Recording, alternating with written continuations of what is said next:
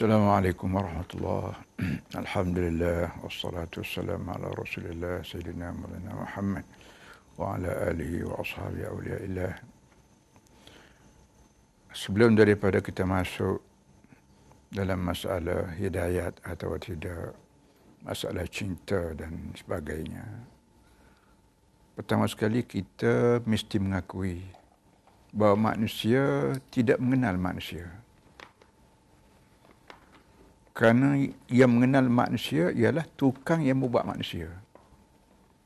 Sebagaimana kita bila kita makan seketul kuih, Walau bagaimana sedapnya kuih, bagaimana seronoknya kita, lidah kita mengecap kuih, tapi si, si pemakan tak boleh kenal benar apa ramuan dalam kuih, kecuali tukang yang membuat kuih.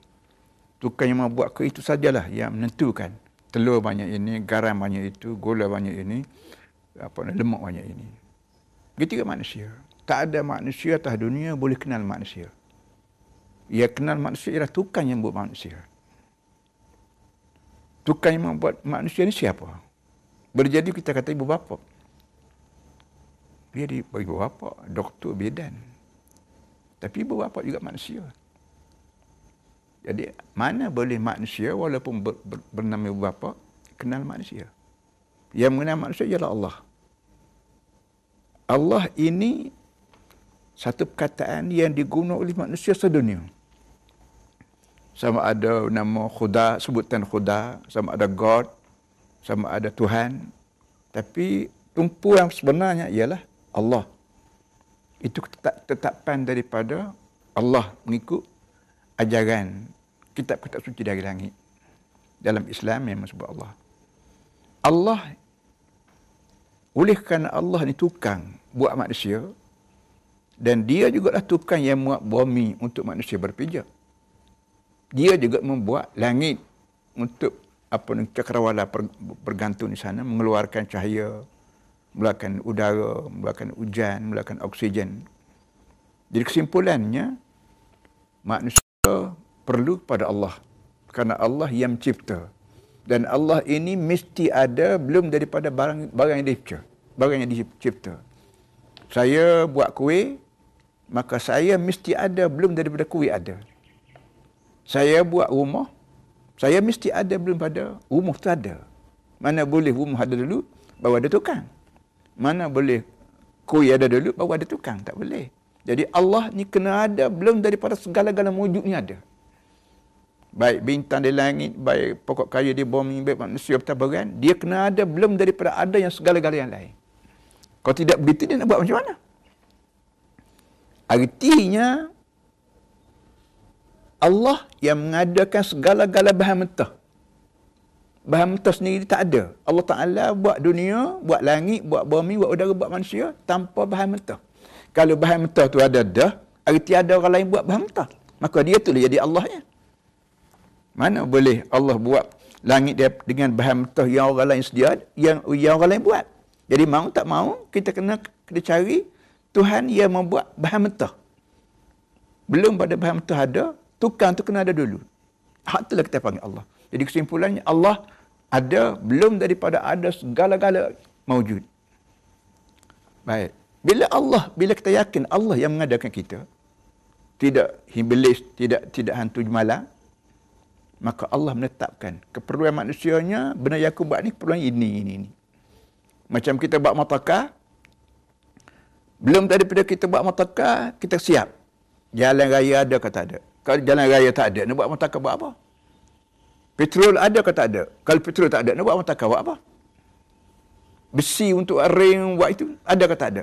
Kalau besi tak ada, mana boleh kita buat motorkar? Jadi keperluan-keperluan motorkar tu kita juga menentukan. Mana boleh kita buat motorkar, tahu-tahu petrol tak ada, kita berbahaya. Berbahaya dalam tangki. Mana boleh? Jadi keperluan manusia ditentukan oleh Allah. Termasuklah hidayat. Hidayat ni bahasa Quran. Bahasa Arab. Dan kita orang Melayu pun kita guna perkataan hidayat juga. Cuma sekali-sekala kita guna panduan. Perlu apa hidayat? Hidayat mana tunjuk jalan. Walaupun kita kata dunia, manusia dah ada mata untuk tunjuk jalan. Kita ada mata untuk melihat jalan. Kita ada teleskop untuk menengok barang-barang halus. Tapi Allah yang membuat manusia telah menetapkan bahawa ada benda yang manusia tak nampak lihat dengan mata dia. Tak nampak dikesan dengan teleskop. Ada benda lain lagi yang dipanggil alam raib. Allah yang membuat benda yang nampak ini, Allah tu juga buat alam raib.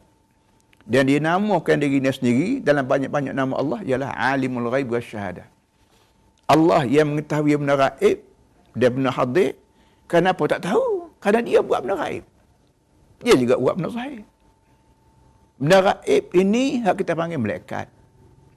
Iblis, nafsu, roh, dosa, pahala, syurga, neraka ni barang raib. Barang ni raib nak guna bacaan negara lima tak boleh.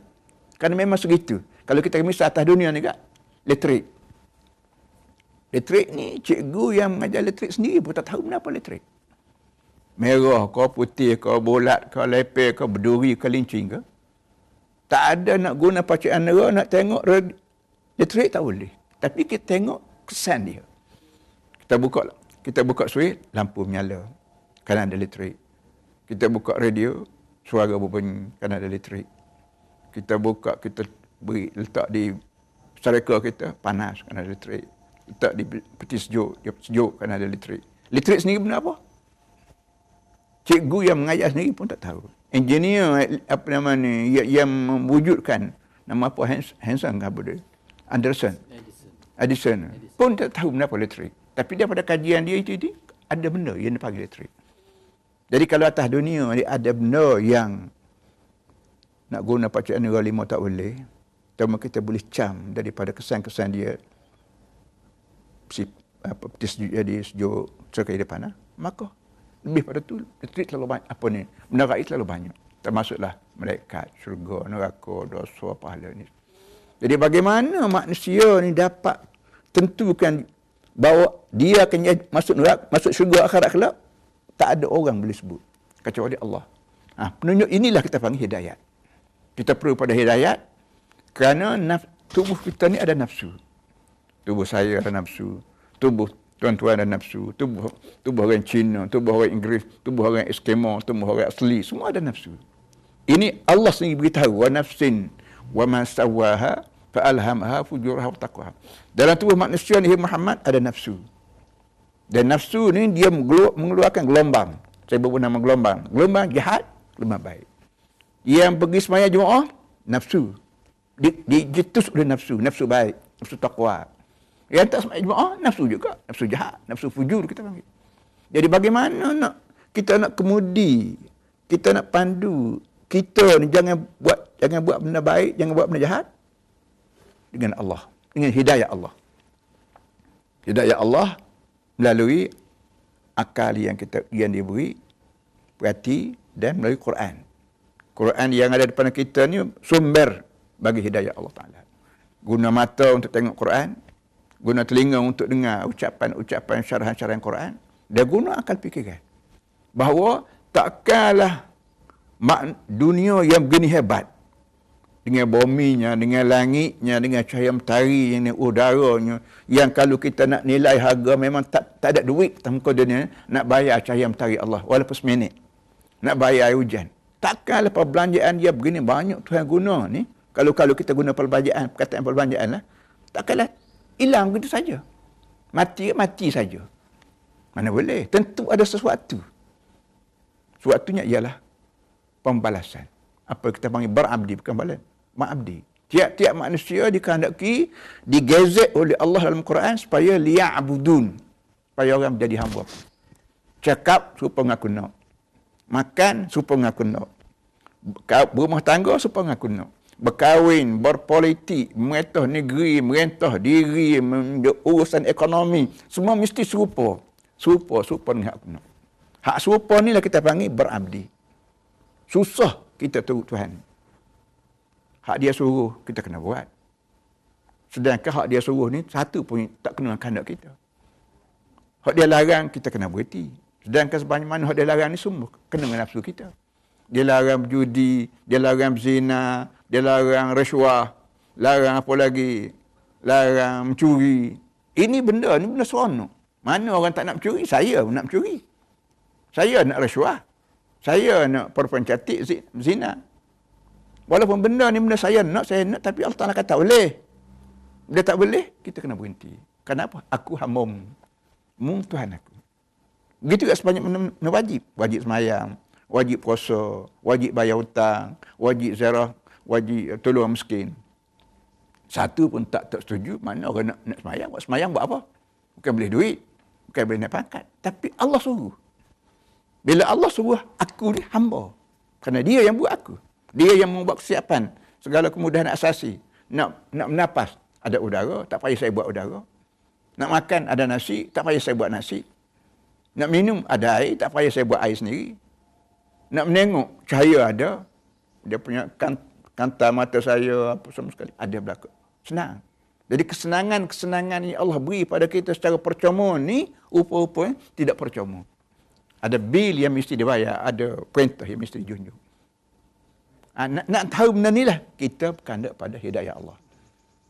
Hidayah Allah, kita guna mata kita untuk menengok Quran, untuk menengok alam. Alam yang begini komplikasi, takkan tak ada tukang. Ini semua ni membawa orang menjadi al-muhtadi yang mendapat hidayah Allah SWT. Al-muhtadi maknanya baik yang mendapat. Sebab tu dalam dalam semayang, Semayang sunat, semayang perdu, semayang hajat, semayang jenazah. Semayang jenazah ni, rokok tak ada, sujud tak ada. Tapi ihdina ada. Ihdina surat mustaqim. Ya Allah, berilah kami panduan jalan yang betul. Jadi mau tak mau, kita akan buat kesimpulan. Manusia perlu pada hidayat sebagaimana manusia perlu pada makan minum. Beza di antara hidayat makan minum ni, hidayat ni, makan minum ni kalau tak makan, dia berasa selalu lapar. Berasa lapar. Mata kita berasa kelabu. Berasa selalu. Tapi hidayat tak terasa. Orang dapat hidayat ke dalalah sesat ke, dia tak terasa dia dalam sesat ke tidak. Hak terasa tak terasa ni lah berkandak pada jihad kita panggil. Jihad. Usaha kita. Usaha kita sungguh-sungguh. Bila kita sedar bahawa aku ni ada benda yang aku nak pikul. Iaitu apa nama ni. Umbudiah. Maka kita usahalah mencari hidayah. Mengaji, mengajar. Quran ada.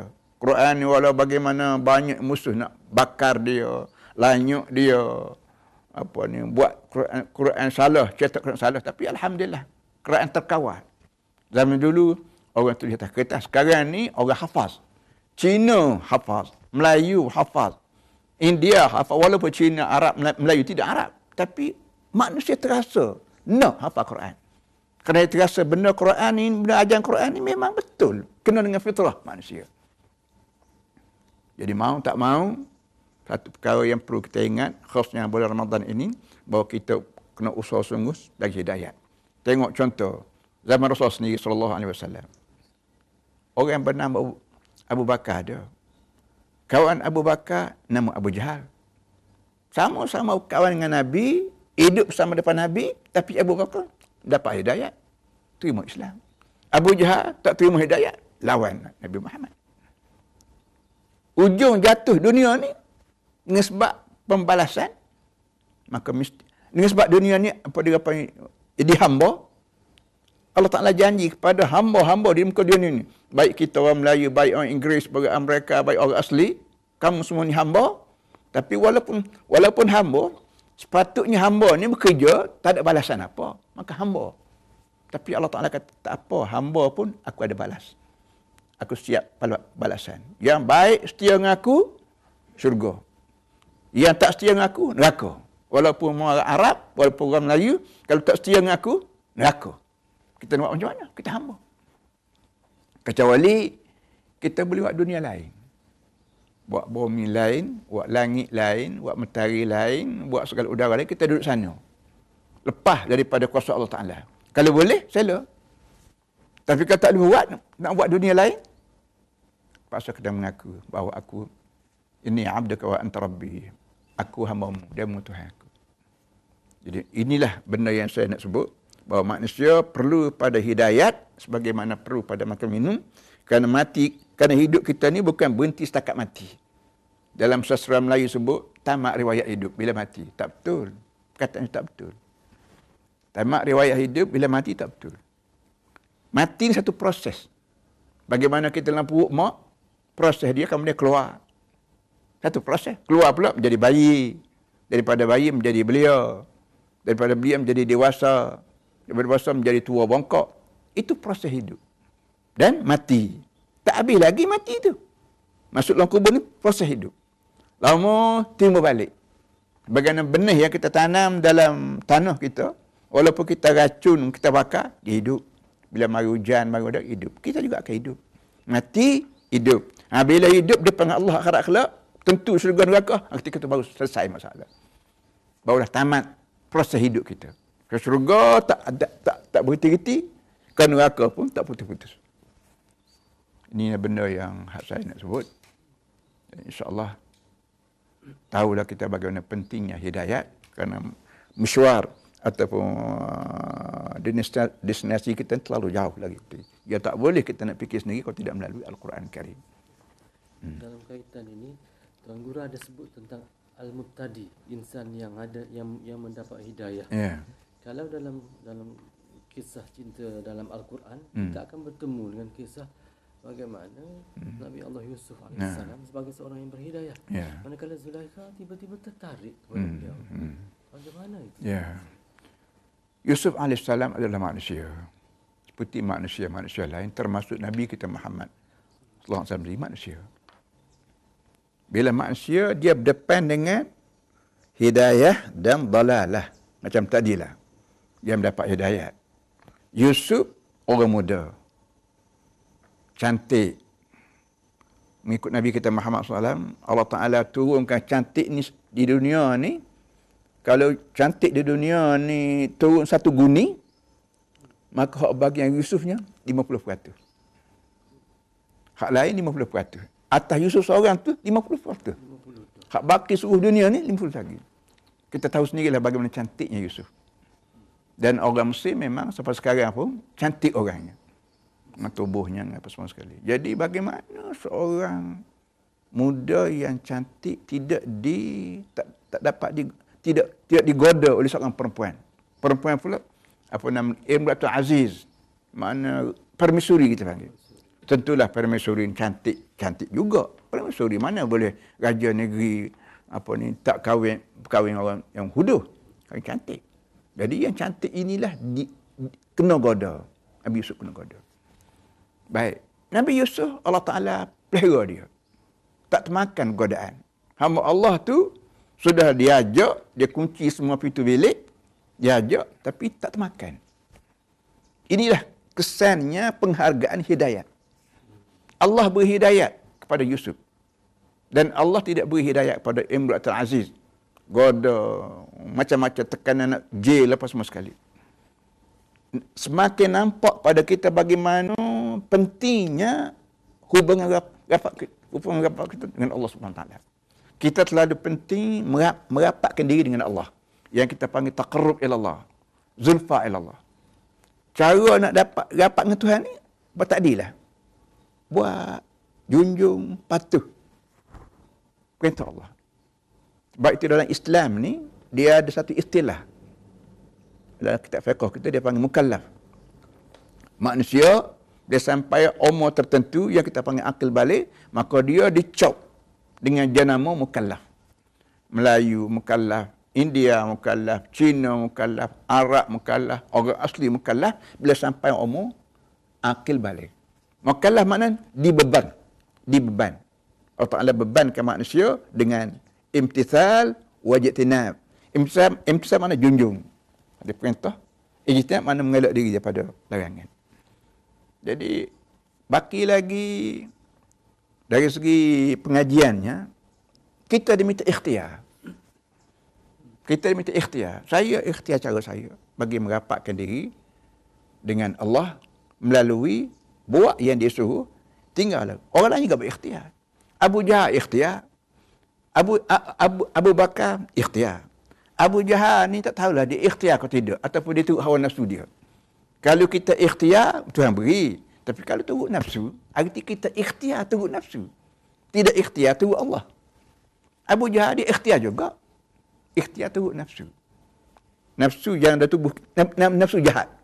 Nafsu tadi mengeluarkan dua gelombang. Gelombang baik, gelombang jahat. Jadi Abu Jahal, dia ikhtiar turut nafsu. Nafsu jahat. Abu Bakar, ikhtiar juga. Muka dia tidak gila. Dia ada ikhtiar. Dia turut nafsu baik. Dia fikir, dia perhati, dia renung.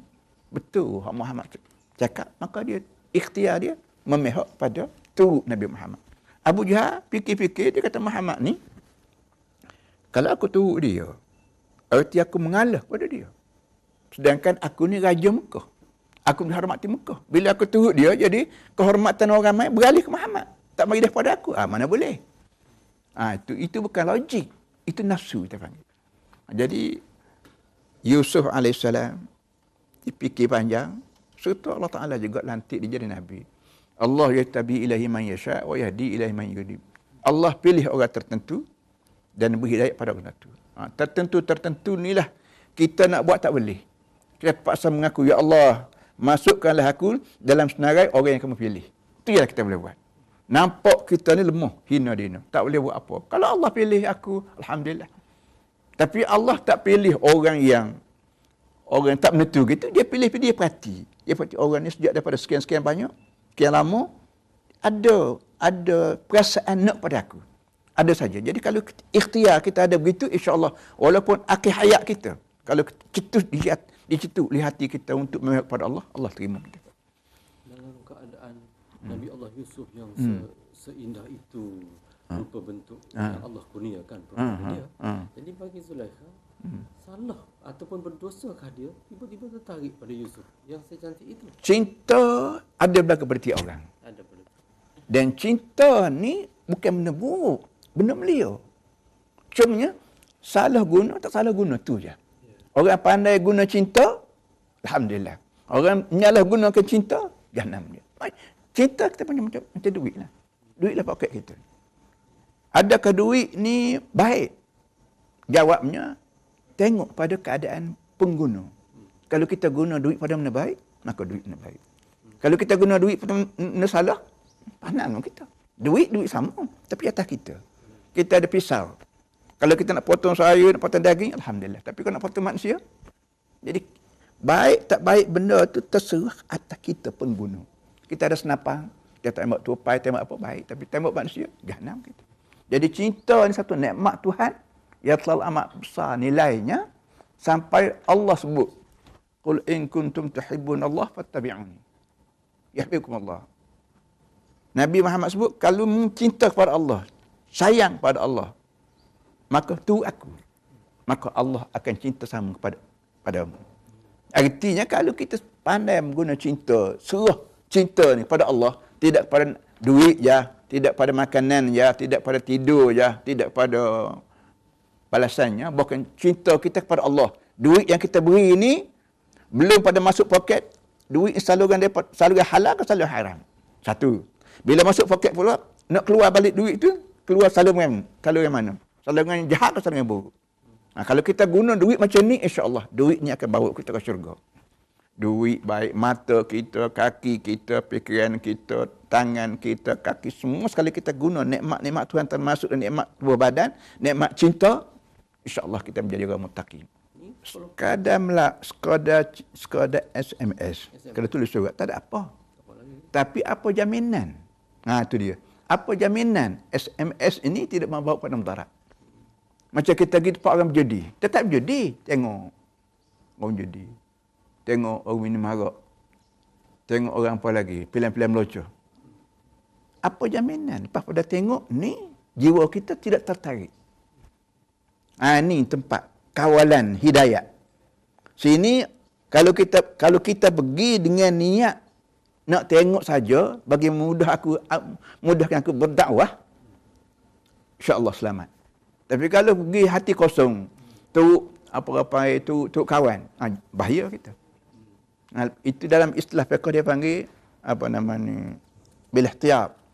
Baik pergi ke baik tak pergi, baik tak pergilah. Ihtiyab. Supaya ada kawalan.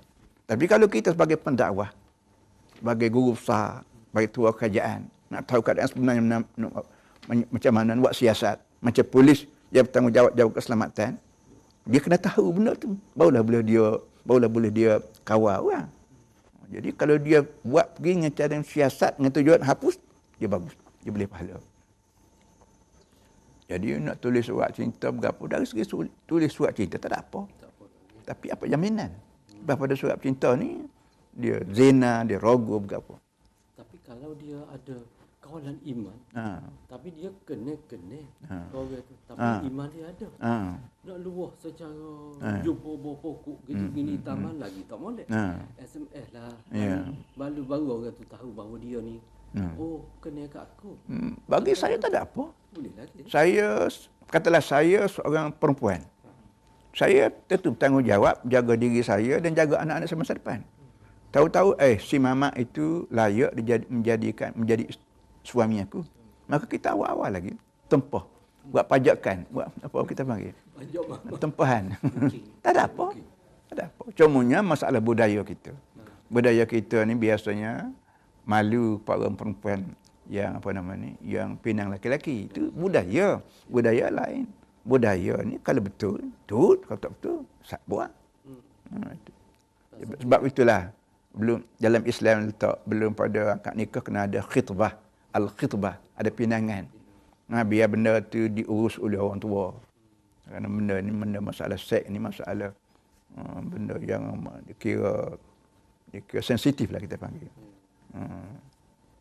Sedikit mengenai Siti Aisyah pula. Tadi hmm. Siti Khadijah. Yeah. Siti Aisyah pun ada digambarkan dalam hmm. sejarah Islam. Hmm. Di samping terkenal sebagai gedung ilmu, beliau hmm. sekaligus seorang gadis. Hmm. Putih, cantik, indah, hmm. kemerah-merahan. Uh, yeah. ha. Humaira. Humaira. Nabi sebut al khuzu nisf khuzu nisfa dinakum min hadhil himara ambillah sebahagian besar daripada agama ni daripada budak merah ni budak merah hmm. maknanya cantik dia cantik sekali eh, sekali lagi di sini aspek cinta itu turut berkaitan dengan kecantikan hmm. soalnya soalan hmm. ialah hmm. bolehkah pasangan lelaki terlalu mementingkan kecantikan semasa hmm. mencari pasangan penting Nabi dah buat panduan. Hmm. Seorang perempuan itu dikahwin li jamaliha wa diniha wa nasabiha limaliha wa jamaliha wa diniha wa nasabiha. Kerana cantik orang Penang perempuan. Kerana harta gede gaji besar harta banyak orang Penang perempuan. Kerana nasab kerana titih baris dia. Anak orang baik anak datuk-datuk anak jutawan-jutawan Penang juga. Kemudian akhirnya wa diniha kerana dia berakhlak tinggi Din kita panggil agama. Saya bawa nama, saya bawa nama berakhlak tinggi. Nabi sebut doa. Fadfad bi dzati din taribat yadak. Nabi doa kepada perempuan eh, pada si suami yang istrinya zati din, orang beragama. Dia kita panggil berakhlak tinggi. Di Nabi sendiri doa pada Allah Taala minta selamat. Bertuahlah si laki-laki yang perempuannya beragama. Tidak tidak pentingkan wop apa ni cantik. Cantik ini hanya pandangan zahir cantik ni dia tidak lama. Tua sikit mulai rambut uban, rambut apa?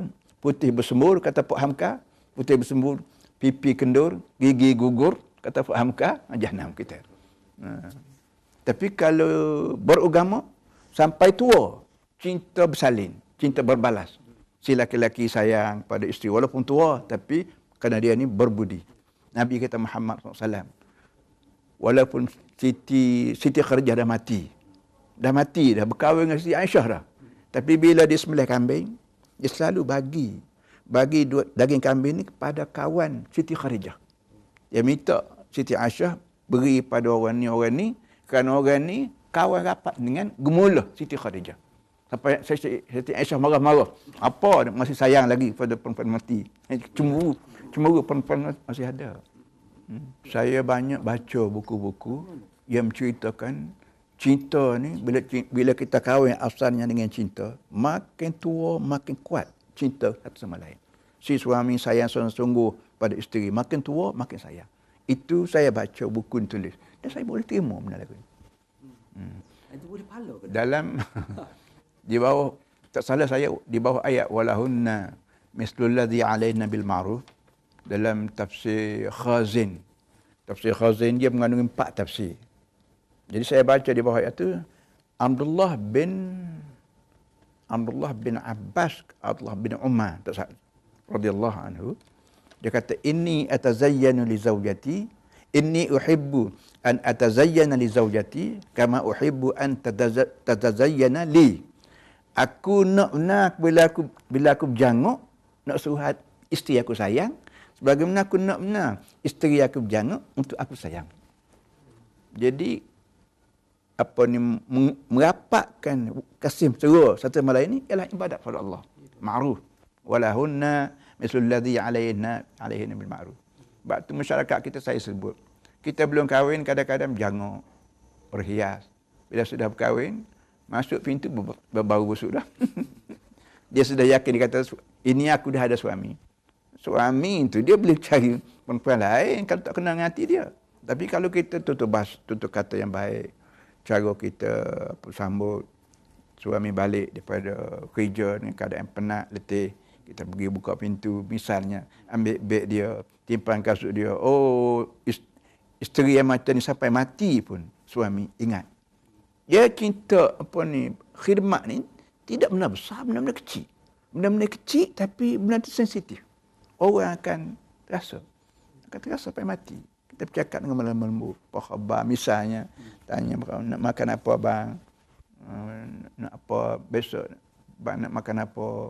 Kalau ada rezeki kita, adik masak misalnya. Uh, dia kita tahu benar apa suami kita ni suka makan. Baik kuih, baik sayur, baik daging. Suka apa isteri kita, suami kita suka makan. Di mana kita pergi pun, jumpa benda tu. Kalau boleh, kita kita ambil, kita beli. Kerana ini ini kesukaan isteri saya. Apa ni suami saya. Suami gitu juga. Ini kesukaan isteri saya. Pergi kedai ada makanan, ada kain-kain yang warnanya memang kesukaan isteri kita. Boleh-boleh kita belilah. Ni, dek, abang beli benda ni. Kerana abang tahu dek suka sangat warna macam ni. Oh, sampai sampai tua, sampai betul. Dia dia pula beritahu pada orang lain pula. Ini ini ini baju ini. Oh, ini benda-benda. Benda kecil-kecil begini belajar ni saya saya suka baca buku-buku cinta. Hmm. jadi dalam dakwah saya saya selit selit selit benda-benda begini. Orang lain baca buku cinta kenapa dia punya pasal lah. Tapi memang saya suka benda-benda begini. Dan ni benda pengalaman hidup. Tapi kebanyakan benda ni berlaku hasil daripada kita waktu kahwin tak betul niat. Kahwin cari perempuan gaji besar. Cadang muka cadang mudah nak makan harta bini makan harta bini tak malu ke kita? Si laki-laki hidup dengan harta bini. Akhir sekali bini benci. Bercerai. Kerana kita letak, letak kerja tu nawa itu tak betul dah. Cari hak cantik. Cari harta banyak. Jadi cantik ni, setahun, dua tahun, tiga tahun, empat tahun, ada luntur dari cantik dia. Amulalah benci, cari hak lain pula. Cantik pula. Ini punca. Jadi kalau kita kahwin itu kerana Allah. Allah suruh aku kahwin wajib atas aku kahwin. Kalau tak kahwin aku berzina. Aku mengorak anak orang. Kita itu wajib. Jadi kita tu pandailah cari. Cari isteri dengan tujuan nak tanam benih. Bagi melanjutkan eh, apa ni kejadian manusia umat Nabi Muhammad SAW. Ha, jadi kita, kalau kita niat begitu insya-Allah payah nak timbul godaan syaitan nak. Saya lah pengalaman saya lah. Saya elang ada ilmu ada saya selalu surat cinta, uh, telefon. Tapi kalau nampak telefon nampak hal lain, saya letak cepat. Saya tahu mana perempuan tak nak pada orang yang gaji besar. Bot ada nama pula, ada pangkat pula. Tapi kalau nampak benda tu menggunggak rumah tangga saya, saya tak tukar. Saya duduk kat selamat. Hmm.